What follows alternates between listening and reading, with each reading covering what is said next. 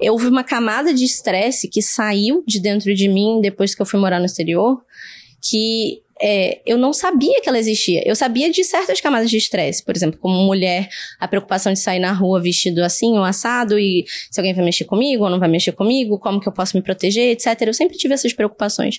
Mas tem outras coisas que a gente nem percebe. Quer ver uma coisa que é uma, uma camada de estresse que o brasileiro está muito acostumado? É uma coisa hum. besta. Cancelar linha de telefone ou internet para você trocar. Uhum. E você já sabe que a hora que você for cancelar. Judite. Você vai se irritar tanto, você vai ter que chamar Judite. e é aquela coisa que você fala: o normal é eu ter que me irritar.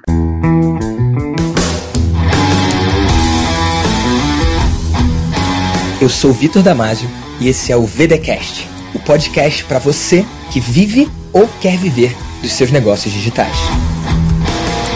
Ela é cidadã canadense e professora de inglês há mais de 20 anos. Giovanna Barino, aqui nesse episódio do VDcast, ajuda as pessoas a realizarem o sonho de morar fora, já que ela é especialista em provas para quem quer morar lá no Canadá. Conta aí, Giovana. Conta pra galera do VDcast quem é você.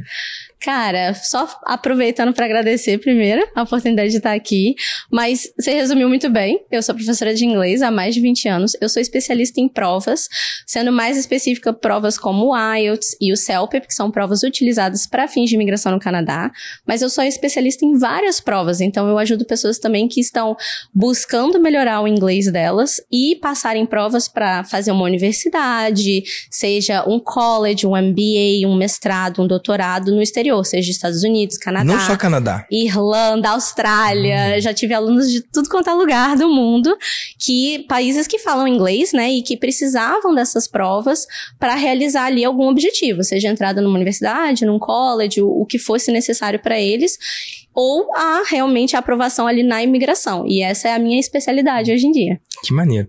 Falei de Canadá porque você mora lá, né? Mas Sim. às vezes a mesma prova ele consegue se posicionar nos Estados Unidos, por exemplo, ou na Austrália, a mesma prova? Sim, é, principalmente se falando de IELTS, é, é uma prova internacional que é, tem que a gente chama de padrão ouro. Na verdade, foi uma das primeiras provas de inglês para validar o seu nível de inglês criadas no mundo. Ela é muito mais antiga que eu, inclusive.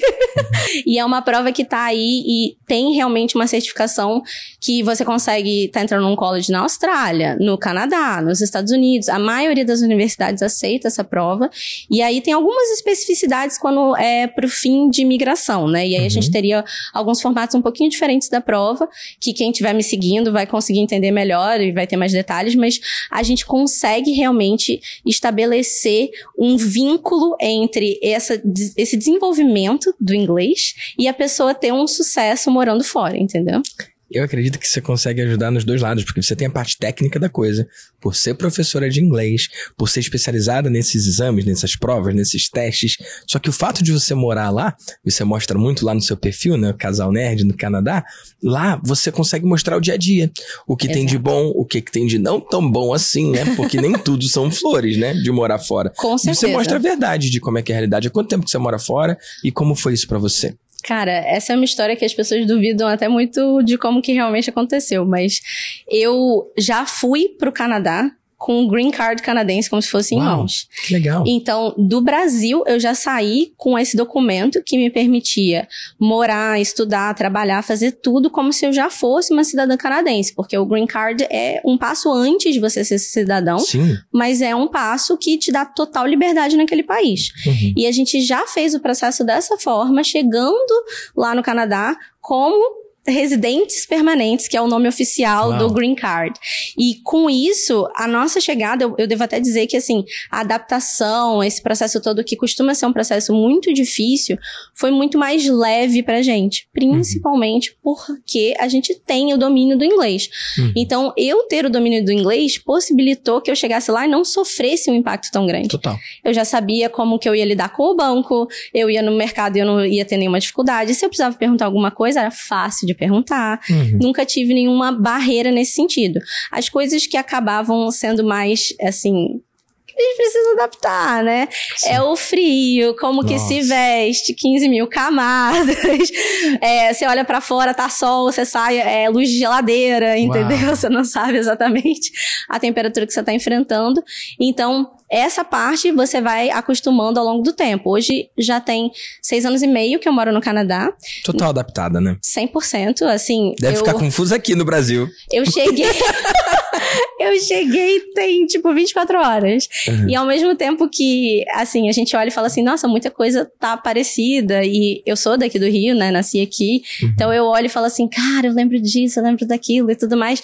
Outras coisas, né? Eu olho e falo assim, nossa, que saudade daquela coisa do Canadá, já só tem 24 horas, né? Sim. Então a gente tem esse impacto diferente. Com seis anos e meio lá, além de eu já ter chegado como residente permanente, ter diminuído, vamos dizer assim, encurtado um pouco o processo, Sim.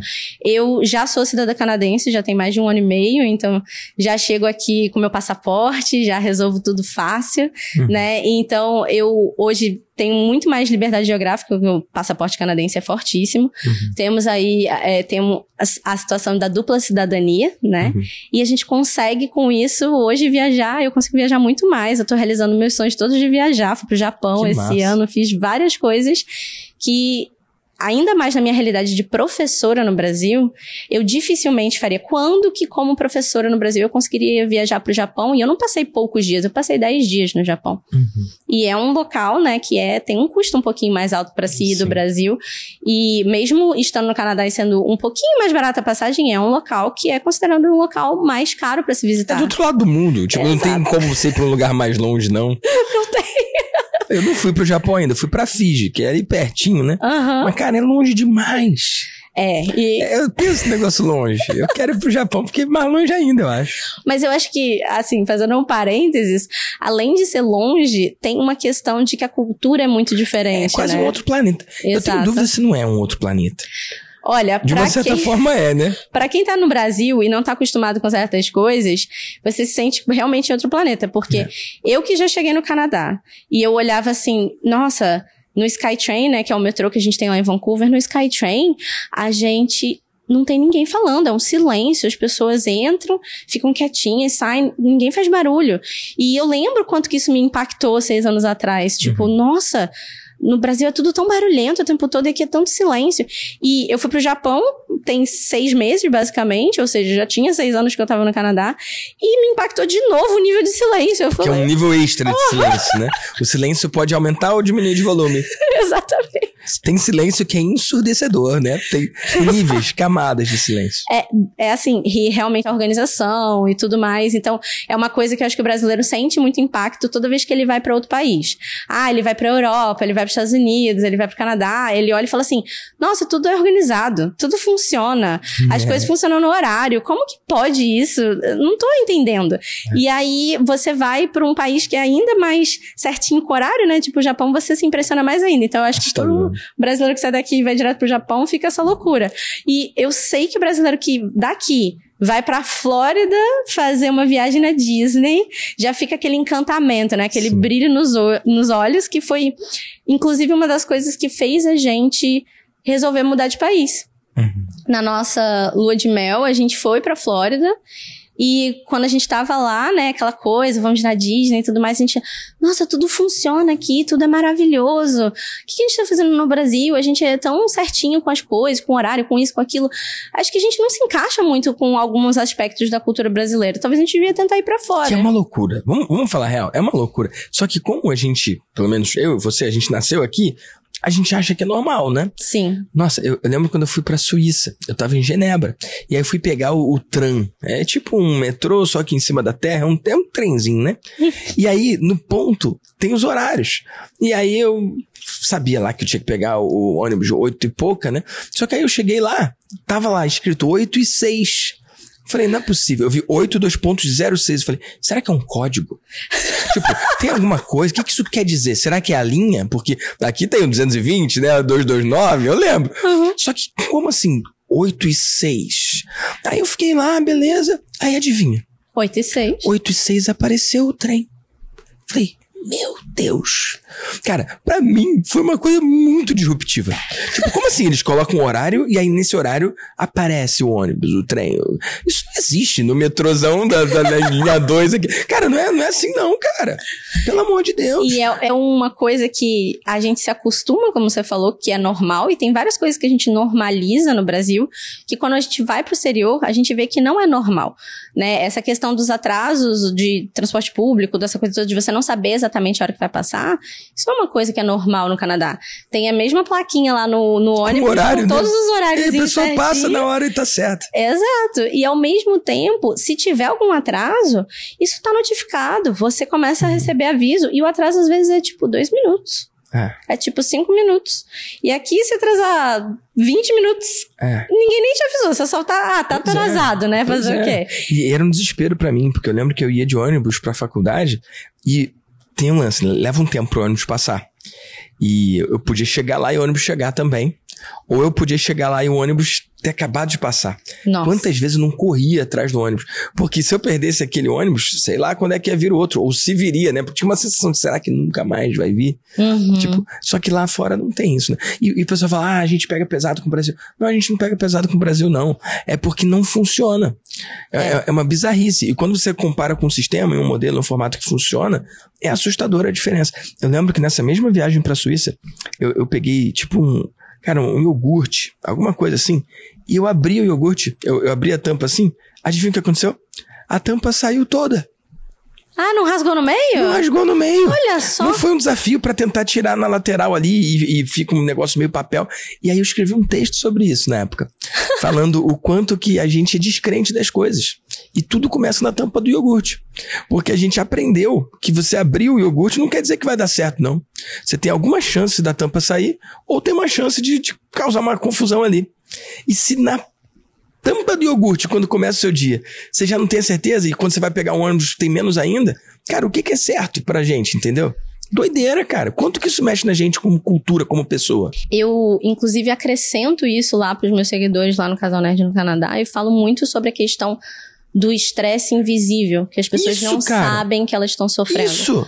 Eu houve uma camada de estresse que saiu de dentro de mim depois que eu fui morar no exterior, que é, eu não sabia que ela existia. Eu sabia de certas camadas de estresse, por exemplo, como mulher, a preocupação de sair na rua vestido assim ou assado e se alguém vai mexer comigo ou não vai mexer comigo, como que eu posso me proteger, etc. Eu sempre tive essas preocupações. Mas tem outras coisas que a gente nem percebe. Quer ver uma coisa que é uma, uma camada de estresse que o brasileiro está muito acostumado? É uma coisa Hum. besta. Cancelar linha de telefone ou internet para você trocar. Uhum. E você já sabe que a hora que você for cancelar, Judite. você vai se irritar tanto, você vai ter que chamar Judite. e é aquela coisa que você fala. O normal é eu ter que me irritar. É. Então eu lembro quando eu fui trocar do meu primeiro apartamento lá no Canadá, a gente tava saindo de um. Era um quarto e um banheiro. O apartamento, primeiro que a gente morou, não tinha nem máquina de lavar e secar dentro do apartamento. O era perrengue existe, né? era o perrengue lá do início. Tipo, tinha que descer no basement, né? No subsolo. Tinha um monte de máquina de lavar, assim, e secar. E aí a gente tinha que botar as moedinhas, ou tinha um cartãozinho, que já tá mais tecnológico pra quem era morador, e colocar, né, a nossa roupa pra lavar e secar. E todo dia, todo dia, uma vez por semana, pelo menos, descia pra colocar roupa, subia. Aí depois descer de novo pra botar pra secar, todo aquele rolê. E a gente foi pra um apartamento que ia ter a máquina de lavar e secar, era dois quartos, dois banheiros mais confortável. E eu falei, cara, nesse outro prédio não tem essa companhia de internet que eu uso aqui nesse prédio, eu vou ter que cancelar. E aí eu já liguei assim, Pegou um ar, falou, é agora. é agora, vou Separou um mundo. tempo na agenda só, É- só pra atender, né? Exatamente, só pra ligar, falei, não, beleza, eu tenho 40 minutos aqui, eu vou ligar. Acho que em 40 minutos, quem sabe, dá pra resolver, que eu tô no Canadá, ainda dei bastante tempo. Aí eu liguei, falei, olha, preciso cancelar. Aí o rapaz me perguntou, por que, que você precisa cancelar? Eu falei, ah, porque eu tô mudando de prédio e vocês não atendem essa localidade. Ele falou, tá bom. É, como estamos na metade do mês, a gente vai mandar pra sua casa um cheque do estorno do valor do restante do mês e a sua linha já está desconectada. Eu falei, acabou? Ele falou, acabou. A gente não vai ter que brigar, não? Bater uma boca Aí, aqui, eu- uma discussão? Você não precisa de mais nada? Ele, não. Eu, aí, eu, sabe quando você desliga o telefone e você fica... Que loucura. Dá aquele, aquele momento assim, você fala, eu não precisava me irritar pra conseguir desligar a minha internet e, e fazer outra compra? Não precisava. E é aquele momento que vira assim a chave na sua cabeça de tipo, ainda por cima, esse cara tá me falando que ele vai me devolver metade do meu dinheiro porque eu não usei. Você nem pediu também. Eu não pedi, ele já, porque o certo é o que é certo e é o que vai ser feito. Uhum. E É chegou cultura, né? o cheque no correio. E era verdade o que ele falou. Verdade. Inacreditável. E eu depositei na minha conta. E eu fiquei assim. Eu não precisei chorar, implorar, gritar, ficar meia hora no telefone, pedir pra falar com o supervisor. Não, não, não. A vida poderia ser tão mais fácil. Uhum. E aí você tira essa camada de estresse e você descobre que você tem tempo pra se dedicar Total, a muito mais coisa. total. Eu tenho certeza, inclusive, que o meu negócio no digital cresceu o tanto que cresceu e existe da forma que existe, porque eu pude tirar toda essa camada de estresse da minha vida a partir do momento que eu fui pro Canadá. E eu pude começar o meu negócio. Porque eu comecei a partir de lá. Que maravilhoso. E olha, vou falar uma coisa, eu viajo muito. Eu já fui para mais de 50 países. E quando eu vou para qualquer país praticamente, mas especificamente Estados Unidos, que eu vou muito, eu levo uns dois dias para parar de olhar por cima do meu ombro.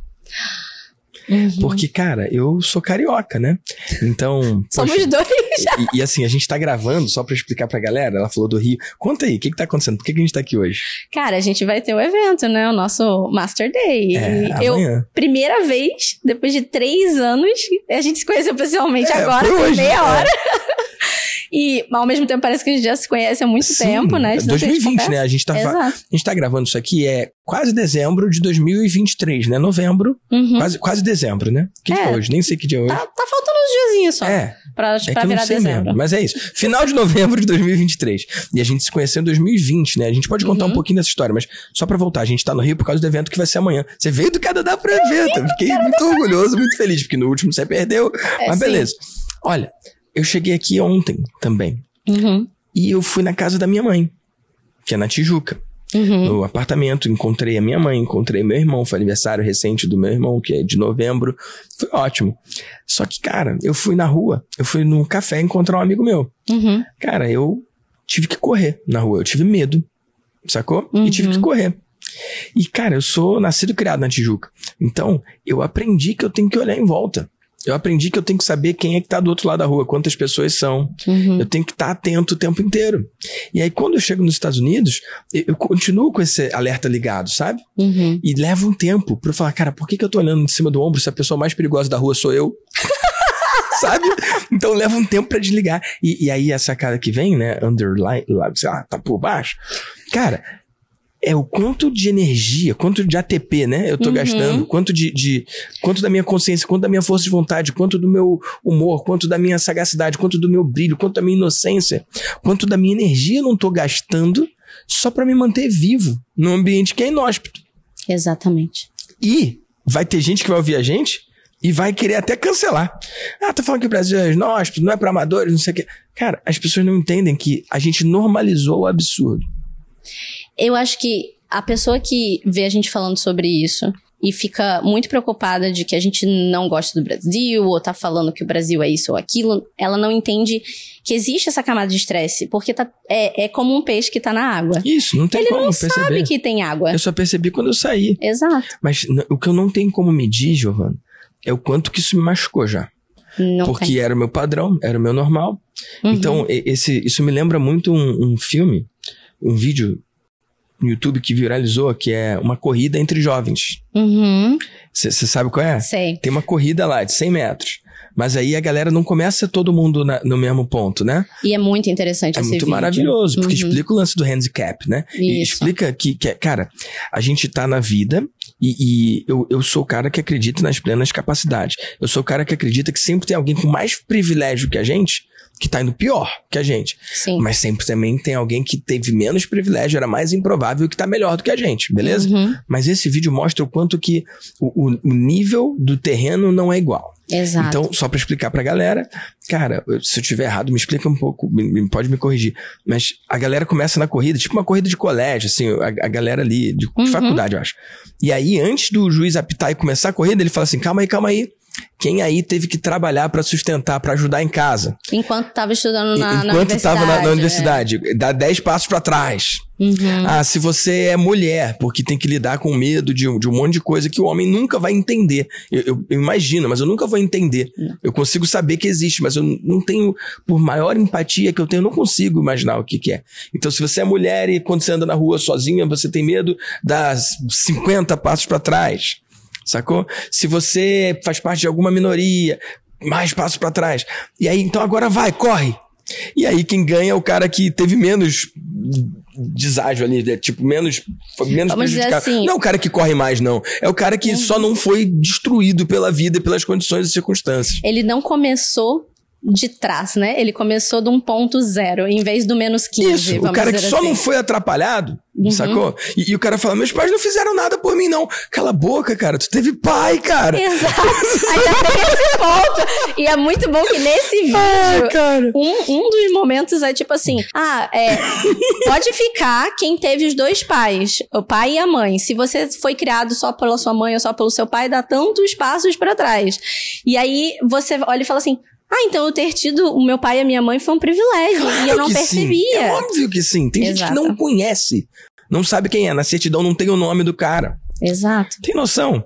Então, E- Só que a gente toma por garantido tudo e vai seguindo, né? Exatamente. E a gente normaliza que. Porque ainda tem aquela crença na sociedade de tipo assim: isso aqui é o normal esperado. Ah, o normal esperado é ter os dois pais. O normal esperado é que você foi pra escola. O normal esperado é que você. Nananana. Padrão, né? É o padrão. Só que quantos de nós realmente, de verdade, tivemos esse padrão bem estabelecido a vida inteira? Entendeu? E no Brasil, a gente vê que ainda é um pouquinho mais desigual. E aí, até para trazer um exemplo, assim, falando de exterior, falando do Canadá em especial, o sistema todo de educação pública para as crianças é gratuito, é, é público. E você coloca lá o seu filho a partir dos 5 ou 6 anos de idade, dependendo da província, porque alguns estados começam antes, outros depois. Você coloca o seu filho no sistema de educação e ele vai até ele ir para a faculdade. Ah, na faculdade ele vai ter que pagar, porque é assim que funciona na América do Norte. Mas antes disso, ele tá 100% lá nessa, na nossa educação pública, além de ter saúde pública também, que é gratuita, e ele tá garantido naquilo ali. O governo ainda te fornece ajuda para a quantidade de filhos que você tiver para te ajudar a pagar o material escolar. Uhum. Ele te fornece e, assim, a escola já é pública, né? Então, Sim. todo mundo tá ali pagando os seus impostos para que funcione. Sim. E não tem essa coisa de, ah, mas não tem uma escola particular que é melhor? Não, porque não existe, né? porque a escola Porque não precisa Não existir, né? precisa. Que doideira isso. Olha, e o, o pensamento é exatamente isso. Se tivesse uma escola particular que fosse melhor e as pessoas que têm dinheiro colocassem os filhos lá, a gente ia acabar sucateando a escola pública. Então a gente não quer que isso aconteça. A sociedade não quer que isso aconteça. Porque eles entendem a importância das pessoas que têm mais condição financeira ou que têm menos condição financeira estarem estudando na mesma escola. Uhum. Porque isso acaba nivelando no futuro. É. E você consegue depois olhar e falar assim: nossa, eu conhecia fulaninho que é filho do não sei quem, que não sei, não sei que lá, que tinha isso, isso e aquilo. E hoje é, a gente trabalha juntos. Hoje eu sou chefe dele, ou ele é meu chefe, ou qualquer. E isso acontece com muito mais É. facilidade na sociedade. Então, isso também, olha só como você tá nivelando ali todo mundo de uma forma mais igualitária, em vez de Sim. estar tendo certos privilégios que só podem ser comprados por dinheiro. Isso. E eu gosto muito daquilo que você fala, que assim, tem coisas que custam apenas dinheiro. É. Que você sempre fala, que eu amo essa frase. Mas, e quando o dinheiro é a coisa que é mais importante de você conseguir e você não consegue ele? Como é que você faz pra se nivelar e pra conseguir dar um futuro melhor para os seus filhos, para suas futuras gerações? Às vezes você precisa ir para outro lugar, e foi o lugar que eu me encontrei. Eu olhava e falava, poxa, estudei tanto, me dediquei tanto, fiz tudo isso, falo inglês fluente, sou extremamente capaz, fiz um mestrado, e eu não consigo sair desse lugar de estar trabalhando.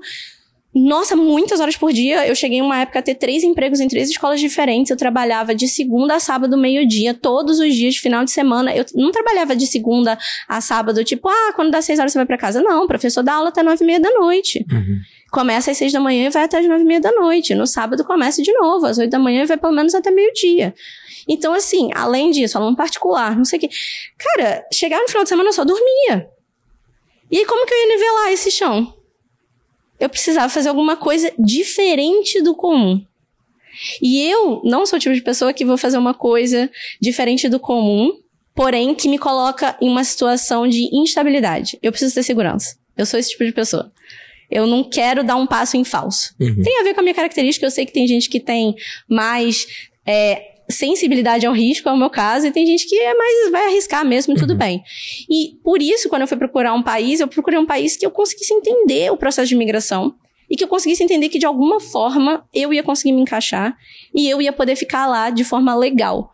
E quando Mas eu aí tem uma pergunta. O Canadá é, é menos subjetivo? É, é mais claro, por Sim. exemplo, do que os Estados Unidos? Não, é 100% mais claro. Ah, é? É, o processo de imigração no Canadá, ele tem critérios específicos, pré-requisitos que se você preencher a sua pontuação, eles fazem um sistema que vai te dando pontos, como se fosse um vestibular, vamos dizer assim, de acordo com as suas características.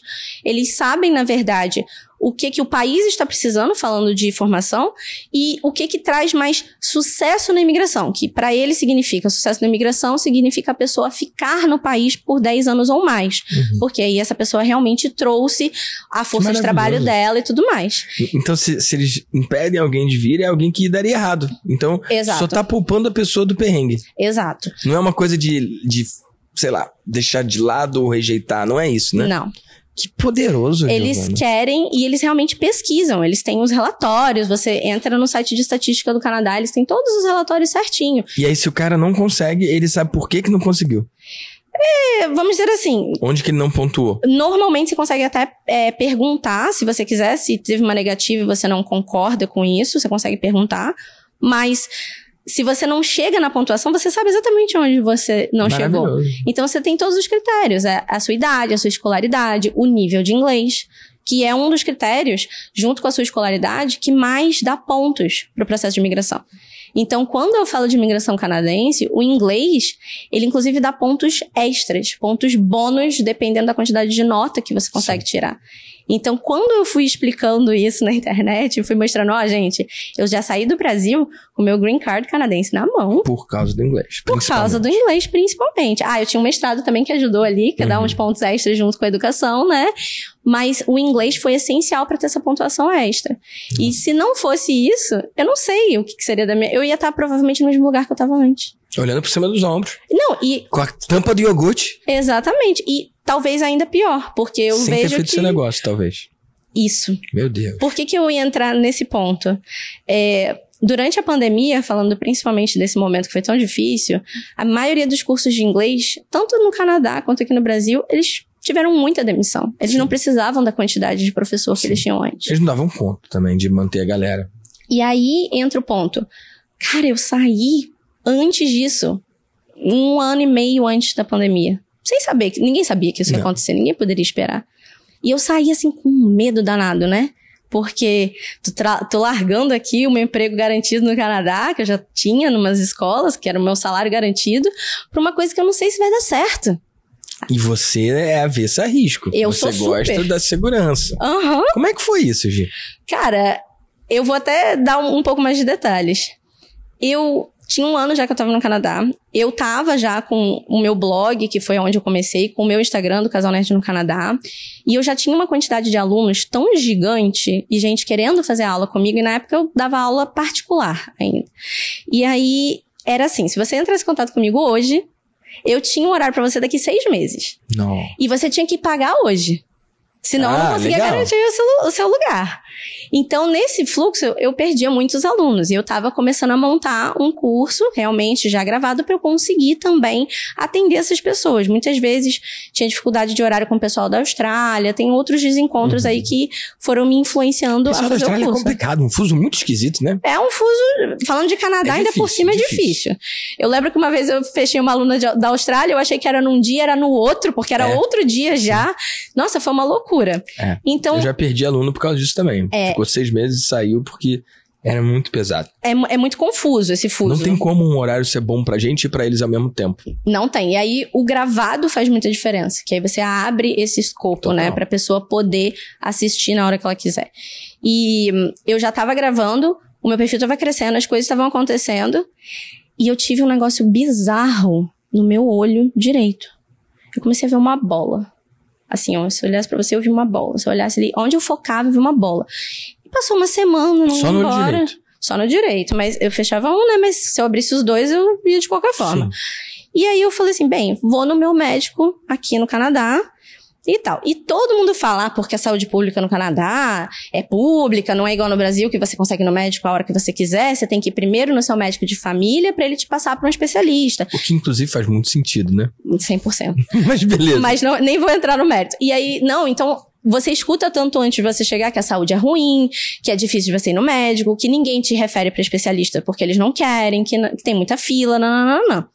Eu cheguei no médico, ele olhou meu olho. Ele olhou pra mim e falou assim: Eu queria que você fosse no oftalmologista agora. Eu olhei, ferrou, vou ficar cega. Você não tava esperando por essa, né? Aí eu falei, mas olha só, tá quase terminando o dia. Ele, é, realmente, o consultório dela já vai fechar. Então, eu vou pedir pra minha, minha assistente e minha secretária marcar pra você. Da- não deu 15 minutos, eles me ligaram da- do, do médico. Ó, a gente marcou pra você o primeiro horário, seis e meia da manhã. Você aparece lá, Dia seguinte. no dia seguinte. Aí eu já liguei pro meu marido chorando. Meu Deus, Já era. tipo, desse, nesse pânico. Fui no oftalmologista no outro dia, ela olhou, olhou, olhou e falou assim: Olha, é, você tá com um negócio no olho que chama corioretinopatia serosa central. E eu tive que aprender esse nome em inglês, olha que legal. Como é que é? Central Serous Chorioretinopathy. Ok. Parabéns, né? Tipo, tem nome e sobrenome o negócio. E a moça olhou pra mim e falou assim: Eu tô, tô achando muito estranho, porque é, essa coisa, né? Essa questão normalmente acontece com homens em é, posições de muito estresse acima dos 40 anos. Eu tinha 33. Como é que. Como é que. E eu não sabia. E aí eu falei, cara, eu vou ter que escolher entre o meu trabalho Meu Deus. com o meu perfil, com os meus alunos particulares e o meu trabalho fixo, porque não tá dando tempo. E eu tinha tanta aversão ao risco Uhum. que pro meu trabalho fixo eu perguntei: eu posso ficar só de manhã? Uhum. E aí, por sorte, eles falaram: não. Uau. Você precisa é, ou ficar o dia inteiro ou não. Eu falei: então eu não vou ficar, porque eu preciso escolher a minha saúde. Nossa, E às vezes tem momentos que só a saúde empurra a gente pra fazer as coisas. que maravilhoso. Gi, de lá pra cá, quantos alunos? Conta um pouco do resultado que você construiu. Cara, já são é, basicamente seis anos, né, que eu tô no Canadá. E do processo dos cursos e tudo mais, a gente tem aí uns cinco anos e meio. Eu já tive mais de cinco- é, 4.500 alunas, então são mais de 4.500 alunas que já passaram pelos meus cursos. Eu tenho cursos voltados para inglês geral, né, para a pessoa melhorar o inglês, mesmo quem tá no zero, do zero ali, precisa Uhum. evoluir o inglês para conseguir fazer uma imigração, um estudo fora e tudo mais, e tá sentindo esse desafio ali, a corda no pescoço, vamos dizer. Uhum. Tenho cursos específicos para quem já tá no intermediário, mas sente que o inglês não tá naquela confiança. E normalmente a frase clássica de quem já tá no intermediário é: Nossa, eu entendo tudo, mas eu não consigo falar. E aí tem sempre essa frase até clássica. entendo, mas não falo. Mas não falam. e normalmente significa que tá preso no intermediário. É. E eu tenho esses dois cursos, e esse do intermediário, inclusive, é sucesso, realmente, porque é difícil de você achar algo específico para aluno que já tá no meio da caminhada. É porque o cara também não quer estudar o bar, ele não quer voltar pro chato, né? Exatamente. E eu pulo a parte chata, essa é a realidade. Nossa. A gente vai para o que é necessário. E a gente tem muito sucesso com os alunos de inglês geral e eles costumam depois ir para os meus cursos de prova. Então hoje eu tenho o Amazing IELTS, que foca na prova do IELTS. E a gente tem também um curso, é, o Intensivão de CELPEP, que é uma prova específica para imigração canadense e que recentemente passou a ser aplicada no Brasil. Que Hum. quando eu fiz meu processo, a única opção era o IELTS Uhum. aqui do Brasil, né?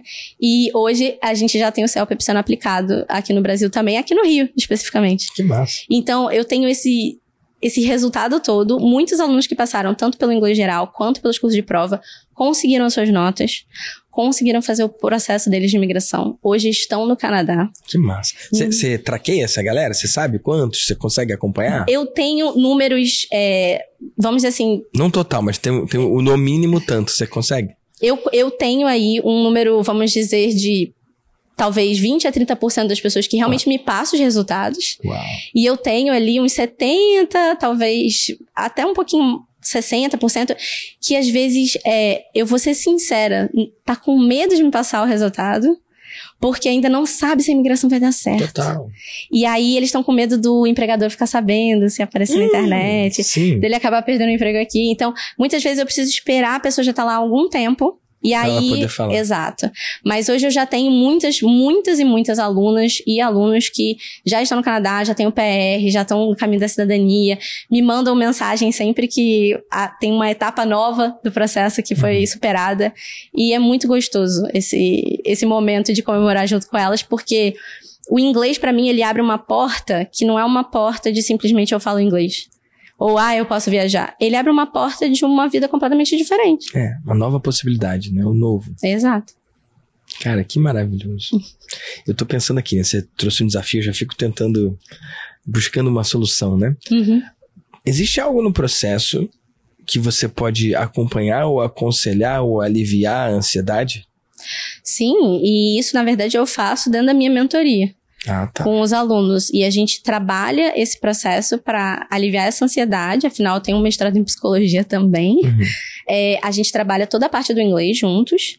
E a gente trabalha esse processo de estar chegando lá, assim, as dúvidas que são muito comuns, né? Uhum. Ah, como é que eu vou fazer no meu aluguel? Você acha que esse lugar aqui é bom? É, o que, que eu deveria me preocupar quando eu vou fazer um, sei lá, um seguro? Uhum. Quando eu vou fazer minha matrícula num curso? Isso então, não tem nada a ver com inglês. Não. Mas você não era professora de inglês, menino? Eu sou professora de Então me inglês. explica que eu tô confuso. Mas é que tudo isso envolve também o inglês. Quando eu vou orientar a pessoa, ah, você vai fazer tal prova. Aí a pessoa fala assim, mas é que eu não sei ainda que curso eu vou fazer. Eu falo, cara, você precisa decidir o curso. E Uhum. começou a ter um movimento de tipo, eu não sei que curso. Tal fulaninho fala pra fazer esse, outro fulaninho fala pra fazer aquele. E às vezes o que as pessoas estão falando não é no melhor interesse do cliente. É, empurrando uma coisa que eles às vezes não precisam. Que eles não precisam. isso. E, e eu peguei pesado aqui só pra às vezes explicar pra galera. Eu entendo esse lance. Você não é só professora de inglês. Hum. E isso é uma das coisas que eu queria que a galera do VDcast entendesse. Vou até dar uma encarada. Se o cara tá assistindo no YouTube vai poder ver. Olha, o negócio da Gi não é inglês. Ela é professora de inglês há 20 anos, mas o negócio dela é servir essas pessoas que precisam do inglês. Mas elas não precisam só do inglês. Elas precisam entender como é que funciona morar lá. Elas precisam entender a dinâmica. Então, às vezes, ela deixa de lado a posição dela como professora, ela pode me corrigir aqui, para se colocar como uma conselheira, se colocar como uma mentora em outras questões que extrapolam o inglês, mas tem a ver com aquele cliente. Né, Gi? Se a Exato. pessoa conseguir entender que o negócio dela não é a matéria dela, a expertise dela, mas sim cuidar de quem precisa daquilo, cara, o mundo de possibilidades que se abre é infinito. E o LTV, o lifetime velho que ele pode criar, é infinito, porque você não fica no raso, você pode ir pra profundidade. Exatamente. E, e é engraçado, né? Como professor, eu sempre fiz isso. A gente sempre tem um over-delivery enorme. A gente sabe, e por isso eu busquei um mestrado em psicologia. Eu tenho consciência de que não tem como o aluno aprender nada se tem um entrave psicológico. Total. É impossível. E aí a pessoa vai falar pra mim: ah, eu odeio inglês. Você não odeia inglês. O inglês em si não consegue fazer nada com você. É verdade. Mas alguém fez alguma coisa. Que te deixou traumatizado ou traumatizada É. e hoje você odeia inglês. Foi um- uma professora, odeia, foi né? uma viagem, foi alguma coisa assim. Eu não vou dizer nem necessari- necessariamente que ele acha. Ele realmente, naquele momento, ele, Ele sente. sente que odeia o inglês. Tudo bem. Mas a gente pode tirar esse entrave e realmente aprender inglês de uma forma que vai ser saudável. Tanto que é uma das coisas que eu bato muito na tecla, tanto na mentoria quanto nos meus cursos. Vamos começar do ponto certo? Uhum. Porque às vezes a pessoa quer começar do meio. Eu tenho aqui meu básico, mas eu quero fazer esse curso aqui do intermediário. Eu falo, cara, isso vai te frustrar. É que nem a gente falando aqui de digital, né? Você não teve um cliente. Aí você quer ter mil? Tem a galera que é assim. Como é que você vai ter mil se você não teve o primeiro? Sabe que eu tenho muito de gente que quer ir no Master, que é o programa que você tá. Uhum. Agora, não sei quanto que você abre ou não de resultado, mas é meu programa para quem faz mais de sete dígitos. Uhum. Tem gente que fala, pô, eu quero muito pro Master. Eu falo, beleza, mas você faz sete dígitos? Não. Ah, então vem pra mentoria. Não, não, mentoria não. Me aguarde no Master. Vê se eu ia poder falar isso pra você e Doideira, o quanto que eu teria perdido do meu processo de evolução se eu não tivesse feito o caminho que eu fiz, né? Passo a passo funciona, né? Funciona. Tanto, assim, até falando pra galera que não me conhece, né? Eu, quando comecei o meu processo, eu comecei dando as minhas aulas particulares, que era uma coisa que eu já fazia como professora. Uhum. E quando a minha agenda lotou, eu falei, vou ter que gravar um curso. Mas eu não tinha feito nenhum curso de como gravava curso. Eu só dei a minha aula como eu dava sempre. Sim. E aí eu gravei esse curso. E aí o curso começou a dar certo, as pessoas foram indicando, e a coisa foi crescendo. E chegou um ponto lá em 2020 que eu não entendia por quê, porque três meses antes tinha batido a pandemia, tinha sumido todos os clientes, de repente começou a brotar cliente do chão. E eu falei, cara, eu preciso de alguém para me orientar, porque eu vou meter os pés pelas mãos aqui, eu não sei o que eu tô fazendo. Até aqui eu consegui sozinha sem orientação, mas eu também poderia ter feito melhor, quem sabe se tivesse tido orientação, mas tudo Sim. bem. Foi aonde eu cheguei. Na época você tinha quantos alunos? Você estava com quantos resultados, mais ou menos? Eu, eu lembro que eu entrei no primeiro grupo da mentoria, então eu não batia nem seis dígitos. Eu batia seis dígitos, mas eu não devia bater o meio milhão, que era do primeiro grupo. Então eu tava lá, tipo assim, beleza, como que eu vou escalar isso aqui? Como que eu faço isso da forma que vai me custar menos tempo, porque tempo é a única coisa que não volta. Uhum. Porque dinheiro a gente consegue ganhar mais, mas tempo, depois que foi, já Já era. era. Então eu pensei e comecei a procurar, comecei a caçar na internet. E quando eu vi várias pessoas que eu usava como referência, né, eram seus mentorados. Eu falei, pô, legal esse cara. Vou começar a seguir. E aí, num Que dia que eu massa. tinha tido, tipo, muitos problemas, eu falei assim: peraí, deixa eu mandar uma mensagem aqui. Vamos ver se ele responde. E aí foi assim, né? Entrei. Então eu fiz primeiro o grupo de 0 a 500, depois eu fui pro grupo de 500 a 1 e agora eu tô aí no, no grupo acima de 1. Massa. E isso é um período de três anos, é como se fosse um por ano, mas na verdade o primeiro grupo eu fiquei pouquíssimo tempo. Acho É, que eu fiquei seis rápido, foi meses, bem foi bem rápido.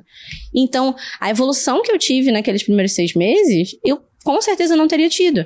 Porque conforme eu ia nas mentorias, eu ia fazer assim. A cabeça foi, né, abrindo e expandindo de uma forma absurda. E é, tipo, é até a mesma coisa quando a gente compara com o inglês, só pra fazer um, um paralelo. A pessoa que tá ali no zero, ela não consegue receber a informação de uma pessoa que tá no, no avançado. Uhum. Eu posso te explicar até em português a informação do avançado, mas sabe que vai valer isso pra Não vai você? ter utilidade também, né? Mesmo mesmo que ela Zero. entenda, não vai conseguir aplicar, né? Porque tem tanta É igual coisa na música. A música tem muito isso também. Exato. É tanta coisa que também, né? precisa Linguagem. aplicar antes de você conseguir entender um conceito avançado. Não tem como você entender um conceito avançado do básico. E por mais que, por exemplo, você fale várias coisas, teve coisas que eu tive que sentir na pele. Uhum. Falando de digital, né? Conta aí, conta alguma história aí. Agora Cara, eu fiquei curioso. Essa, eu, eu acho que eu já te falei, mas essa frase é uma frase que você fala muito, né? Que é a galera que te trouxe até o ponto X não vai te levar até o ponto Y, falando, né, de colaboradores, de equipe e tudo mais. E essa é uma das maiores dores de quem tá no digital, né? Essa questão da equipe, às vezes de criar essa equipe, de conseguir liderar. Muitos de nós que somos experts não somos é, gerenciadores de equipe, nós não somos gerentes, nada disso. E a gente se encontra nessa posição. E até eu entender essa frase, eu tive que passar na pele umas situações pra eu falar assim: ah, entendi. É, Damasio tinha razão. Eu precisava realmente ter uma evolução aqui e algumas pessoas não estão prontas para esse momento de evolução dentro da equipe. Elas não vão ter como chegar ali necessariamente na rapidez que o meu negócio está andando. E a gente vai ter que ter uma evolução que vai acontecer. E isso é muito difícil, principalmente para uma professora, né? Que fala assim: não, eu vou, eu vou ensinar e todo mundo vai aprender e tal. Só que às vezes as pessoas não estão afim de aprender. E tá tudo bem. Aí tem outra coisa que você fala muito, né? Que a gente não pode querer mais do que o nosso cliente. É verdade. E essa daí, quando você realmente entende, eu- você deixa passar os clientes. A pessoa tá falando, ah, mas não sei. Você fala, então tá bom, então não tá na sua hora, tá bom? Isso. Quando tiver na sua hora, você tiver decidido, você vem conversar comigo, que eu com certeza vou te ajudar. E vem junto também correr com quem quer correr, andar com quem quer andar e parar com quem quer parar, né? Exatamente. Que eu gosto muito também, que ajuda a gente bastante a entender o momento do cliente. Porque senão você acaba querendo mais do que o seu cliente, você quase que faz por ele. E falando de cultura brasileira, né, principalmente para professores, às vezes é cobrado dos professores que eles façam pelos alunos, Uau. né? Tipo na escola, Isso é culturalmente errado, né? É. Pro próprio aluno é ruim, né? Não, e às vezes, assim, sendo muito sincero, eu já trabalhei em escola regular. Os pais chegam falando pra você: meu filho tirou essa nota por quê? Você não deve ter ensinado direito. Meu Deus. Mas eu tenho uma turma com 30 alunos. Dá vontade de responder. É porque o pai e a mãe não prestam.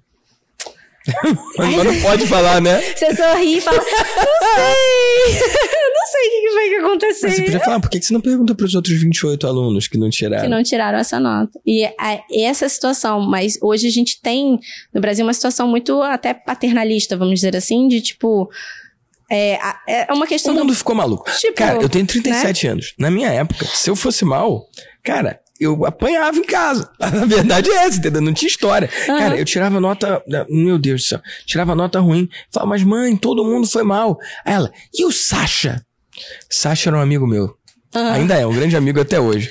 Mas o garoto é muito inteligente, cara.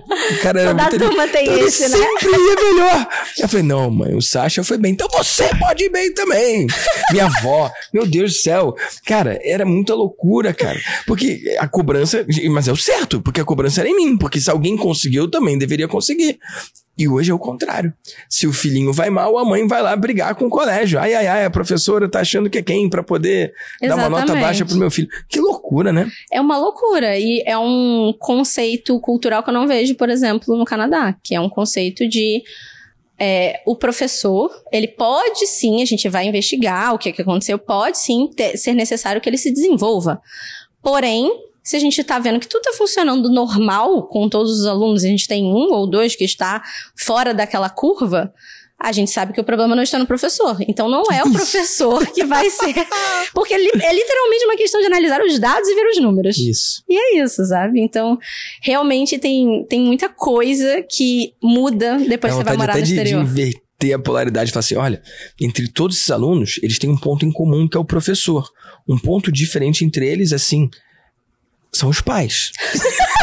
Seria massa isso também, né? não sei se é adequado.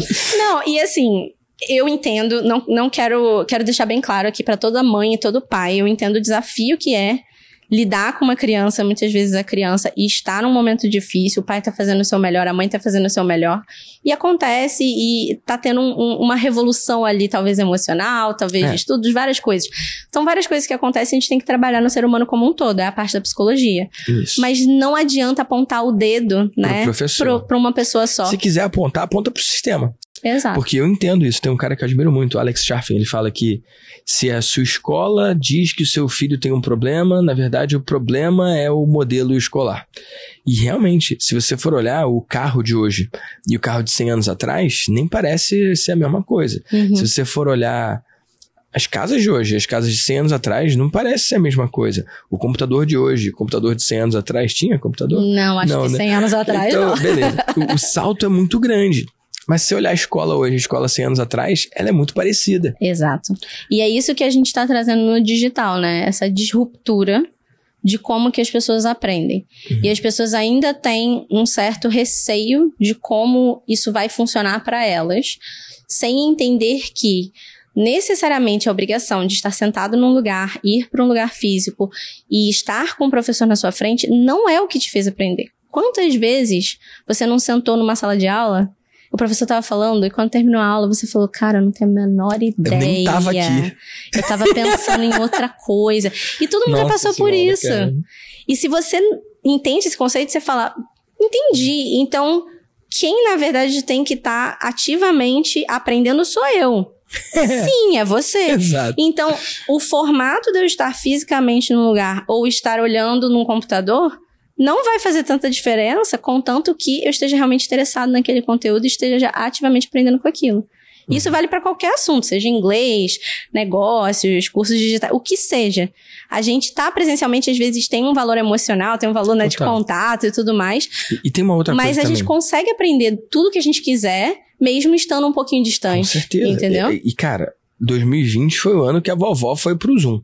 Não então, é? as barreiras acabaram. Então, Verdade. hoje, e, e, isso é muito mágico, porque antes a gente era limitado ao melhor professor da nossa cidadezinha. Uhum. E agora a gente pode ter literalmente o melhor professor em tudo do mundo. E, cara, normalmente por valores acessíveis. Exato. Então a gente tá vivendo uma época que é muito mágica, né? E isso se que a gente fosse, tá vivendo é muito único. Tanto você quanto eu, se fosse pra gente só atender presencialmente, o preço seria exorbitante. Uhum.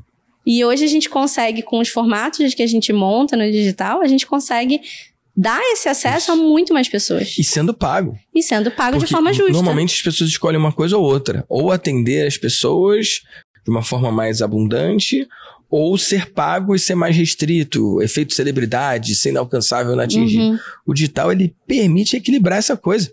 Você conseguir acessar um número muito grande de pessoas por um ticket menor e um número menor de pessoas por um ticket maior e você espalhar sua bênção de forma quase que self-service do quanto que a pessoa quer. Fora o efeito Robin Hood que você sempre fala, conta, né? conta pra eles, Ah, vai. Então, o Vai, efeito conta Robin Hood é maravilhoso, gente. É assim, basicamente, quando você tá assistindo aqui o Damásio gratuitamente no YouTube, É a graça. gente tá praticando aqui o efeito Robin Hood. A gente tá compartilhando o nosso conhecimento de forma gratuita com você, porque tem outras pessoas que Mas é estão... de graça pra eles. Ali, Mas pra mim não é não. exato. Aqui, ó. Essas coisas aqui, ó. Microfone e, e telão e cadeira pro meu próximo convidado do próximo episódio ali e café e uma, duas, três câmeras e luz e seres humanos ali pra fazer isso tudo funcionar. Tamo junto, time. Valeu, Antônio. Cara, não é de graça pra mim. Não, Não é de graça pra você, que tem poucos dias no Brasil. Você vai ficar quantos dias dessa vez? vou ficar mais ou menos 18 dias. Beleza, cara. Um tá aqui. Exato. Então, pra mim não é de graça, pra você não é de graça. Pra você que tá assistindo no YouTube, é de graça. É. Só que pra isso estar acontecendo, a gente tem clientes incríveis, maravilhosos, que entendem que eles estão nos pagando, a gente está oferecendo serviço pra eles de uma forma incrível, eles já têm uma Isso. entrega maravilhosa. E ao mesmo tempo eles estão fazendo um bem para a humanidade, porque esse pagamento permite que a gente continue esse efeito Robin Hood para as pessoas que não têm a possibilidade, aí voltando no início da nossa É. conversa, que começaram de um ponto desigual. É isso. E elas por algum motivo da precisam vida. tentar ganhar ali aquele espaço, né? Começaram no menos 15, precisa voltar pro zero. É. É isso que a gente tá fazendo aqui. O Robin Hood ele rouba dos ricos para entregar para os pobres. A gente não rouba de ninguém, mas a gente é pago largamente e abundantemente por quem pode pagar, e com isso a gente consegue levar o nosso conteúdo, a nossa informação para quem não pode. Isso é Exato. justo e é bonito. Esse episódio do VDcast é um oferecimento de eu mesmo. Então entra em victordamasi.com.br, compra tudo porque você tá bancando esse programa, se isso faz sentido para você. Ou se algum momento da sua jornada você acordar e perceber que com a minha ajuda você pode ir melhor do que sem a minha ajuda, entra lá em victordamasi.com.br barra mentoria e faz a sua aplicação. Adorei isso. Agora eu sou patrocinador do meu próprio podcast. O que, que você acha? Não, eu acho que é perfeito, porque é a verdade. Eu gostei disso. Não é? Um patrocínio, patrocínio, como é que fala? Um patrocínio, patrocinador, eu mesmo. Patrocinador é o mesmo. Eu que, eu que me patrocino. Gostei, gostei. Mas eu, eu vejo isso dessa forma. E, e isso é muito lindo e, e muito poderoso, porque quanto mais você vende, mais você pode oferecer de graça. E quanto mais você lucra, mais você pode doar para quem precisa também, né? Nossa, isso é muito verdade. E a gente percebe esse pensamento como às vezes a gente tá na luta ali de conquistar o nosso mínimo, na nossa mínima dignidade aqui no Brasil.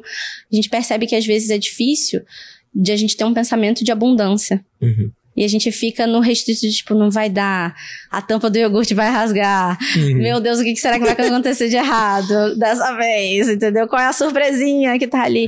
E, no fundo, no fundo, depois que você consegue criar essa estabilidade pra você e estando no exterior, você tem uma estabilidade que é do país em si, que é uma tranquilidade de você viver, que tira esse nível de estresse, você consegue realmente olhar e falar assim, dá pra ter abundância pra todo mundo, dá pra todo mundo ter o mínimo necessário, ter dignidade de viver, ter todas essas coisas. E a gente ainda tem uma sociedade que, que assim, vamos dizer assim, se abraça, que as pessoas se apoiam. Né? Quando a gente fala do efeito Robin Hood no digital, isso é uma coisa que acontece no Canadá falando de saúde pública, educação pública. As pessoas que recebem muito bem pagam muito imposto lá no Canadá. Hum. Não é pouco, não. Mas quando a gente olha pro lado, cara, vale a pena, né? tem resultado esse imposto. Esse imposto traz ali muita igualdade, muita qualidade de vida que, né, quem tá de fora olha e fala assim: "Ah, é gratuito". Sempre tem alguém para falar quando a gente fala: "Ah, a saúde é gratuita, a educação é gratuita". Você está pagando imposto. Sim. Mas no Brasil eu também pago impostos e eu É. E não ainda recebi. tem que pagar de novo a conta. E lá eu não preciso fazer o pagamento duplo dessa conta. Que coisa, né? Que doideira. É, é um dos conceitos que eu acho que demora pra cair a ficha. E a gente fica muito, às vezes, pensando. Eu não queria estar pagando pra fulano estar usufruindo de XYZ. Ah, eu não queria estar pagando imposto pra pessoa X tá tendo saúde, whatever, pública. Ok. Você tá no seu direito de ter a sua opinião, tá tudo bem. Mas por que, que a gente não ia querer uma sociedade mais saudável? Pessoas mais saudáveis dão, inclusive, menos custo. É verdade, para a própria sociedade. Porque elas estão saudáveis. Então, se a gente criar um ciclo de saúde, criar um, um ciclo vi virtuoso, não uhum. vicioso, né? Se a gente cria esse círculo virtuoso das coisas estarem sempre sendo positivas, só melhora, gente, é só pra cima. Mas se a gente fica preso ali naquele mesmo escopo o tempo todo, a gente acaba às vezes indo pelo ralo mesmo. Que massa, cara. E Gi, você já gravou o VDcast comigo antes. Só que Sim. a gente gravou numa realidade diferente, né? Quando que foi? Cara, eu não tenho 100% de certeza se foi final do ano passado ou final de 2021. É, eu acho que foi final de 2021. O tempo corre diferente no digital, né? É difícil de saber, né? A gente tava falando, né? É, é cada ano é como se fosse ano de cachorro, ano de né? Cachorro, vale por sete. Conta muito mais. Mas me fala, de lá pra cá, o que que mudou? Porque no final desse episódio eu vou colocar lá o link, quem estiver uhum. assistindo no YouTube, quem estiver ouvindo no podcast, lá no VDcast, lá no, no Spotify ou, ou qualquer outra coisa, vai pro YouTube porque tem vídeo, a gente tá aqui, estamos aqui, né? Então, o que, que mudou de lá pra cá? Vou botar o link no YouTube para quem quiser assistir. Quem estiver assistindo no Spotify pode procurar também. Porque a gente fez uma conversa completamente diferente dessa, né? Foi, foi bem que diferente. Interessante, cara. Eu acho que na época eu tinha acabado de me mudar pra minha casa. Uhum. Né? Então, por isso que eu acho que foi final de 2021. E olha que loucura, né? No Brasil, assim, o quanto eu sofri. Você tava no Canadá, eu tava no Brasil. A gente fez pelo. Isso, pelo, a gente fez pelo, pelo Zoom. Programa. Não foi nem Zoom, eu acho, né? Ah, foi um programa. Foi o lance lá, que eu usava. Isso, para fazer o podcast online. E, assim, não tinha como, eu não ia vir pro Brasil. Anyways, né? Tinha muitas situações ali. E eu lembro de eu pensando naquele momento, cara, no Brasil foi tão sofrido para comprar um apartamento, minha casa, minha vida. Uhum. E aqui eu estou comprando uma casa. Uau. Tipo, é uma casa, sabe? E eu nunca pensei que eu poderia ter uma casa no Brasil. E agora eu tenho uma casa no Canadá. É, é, é muito. É, sabe? É, você fica assim. Como que isso aconteceu em seis anos? E aí eu fico pensando, cara, imagina os próximos seis.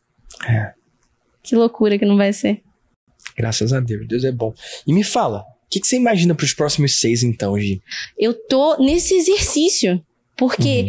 é, uma das coisas que é difícil quando você criou a realidade que você gostaria de viver é falar, beleza, qual que é o próximo passo pra, para além dessa realidade? Eu estou praticando muito agora pensar em quais são as minhas prioridades, quais são as coisas que realmente importam para mim, para que eu possa expandir elas. Então, para mim, os próximos seis anos são muito sobre entender essas coisas, os meus hobbies, me dedicar mais a, a, a, tempo livre, a me conhecer, coisas que eu não tinha oportunidade de fazer aqui no Brasil, para que eu continue tendo meu trabalho, ajudando várias pessoas e sendo cada vez mais uma pessoa completamente 100% feliz, que não está só ali atrás do dinheiro, conseguindo um resultado, porque é muito para mim é para além do dinheiro.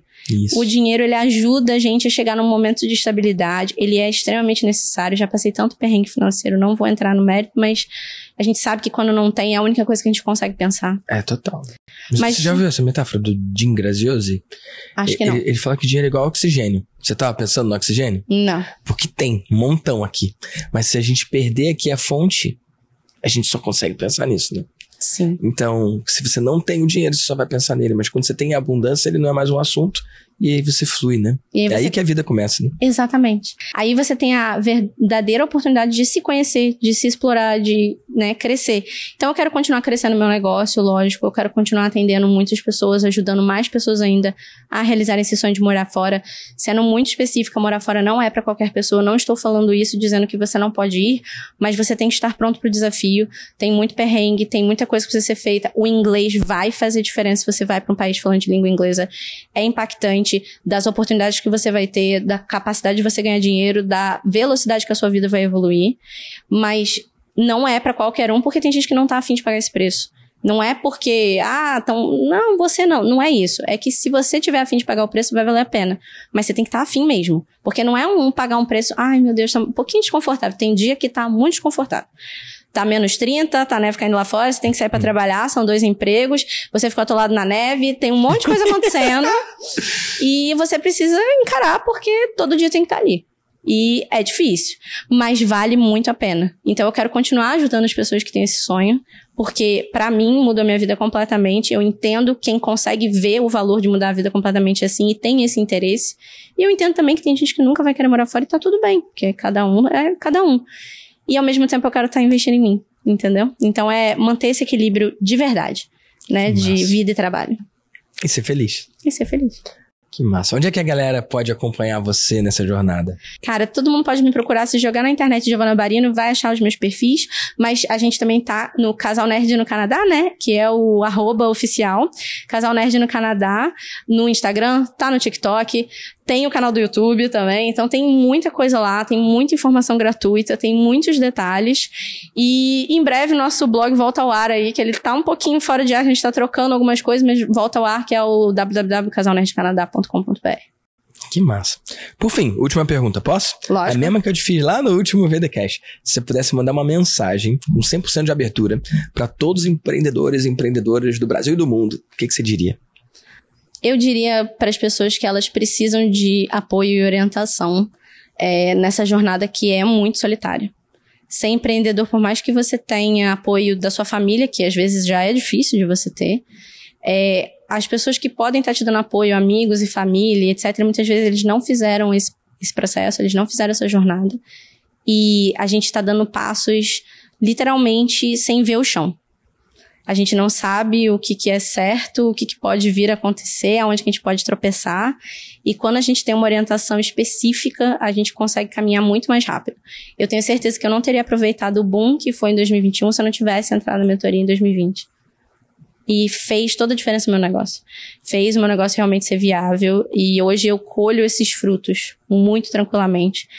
Então, ter esse apoio, ter essa rede de apoio, a galera toda que eu conheci na mentoria, né? Que a gente sabe que quando o negócio aperta, a gente já pergunta lá, alguém salva, levanta a mão, salva a é, gente. É, é ambiência, né? Nunca mais tá sozinho. Exatamente. Você se sente muito mais amparado e dá uma confiança que é, não importa o desafio que acontecer, eu sei que vai ter alguém ali que já passou por isso ou perto disso e vai conseguir me orientar mais ou menos um caminho para eu ir tateando ali e descobrir onde que eu conserto a situação.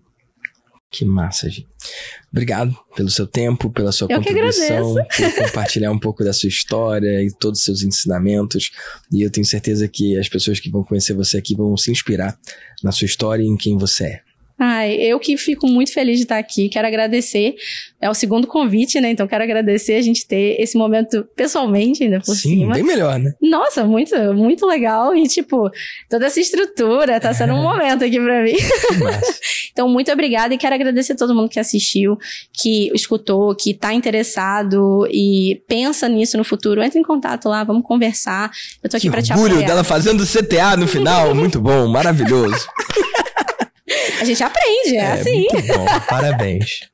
Que massa. E ó, se você estiver assistindo no YouTube, clica aí para ver o episódio anterior e ver o quanto que ela mudou nesse curto espaço de tempo. Perceba, o tempo passa igual para todas as pessoas, mas como você usa esse seu tempo, isso vai fazer toda a diferença na sua vida, no seu sucesso e também para sua família. Então seja intencional com o seu tempo também.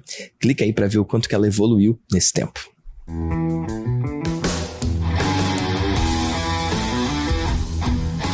Eu sou Vitor Damasio e esse é o VDcast, o podcast para você que vive ou quer viver dos seus negócios digitais.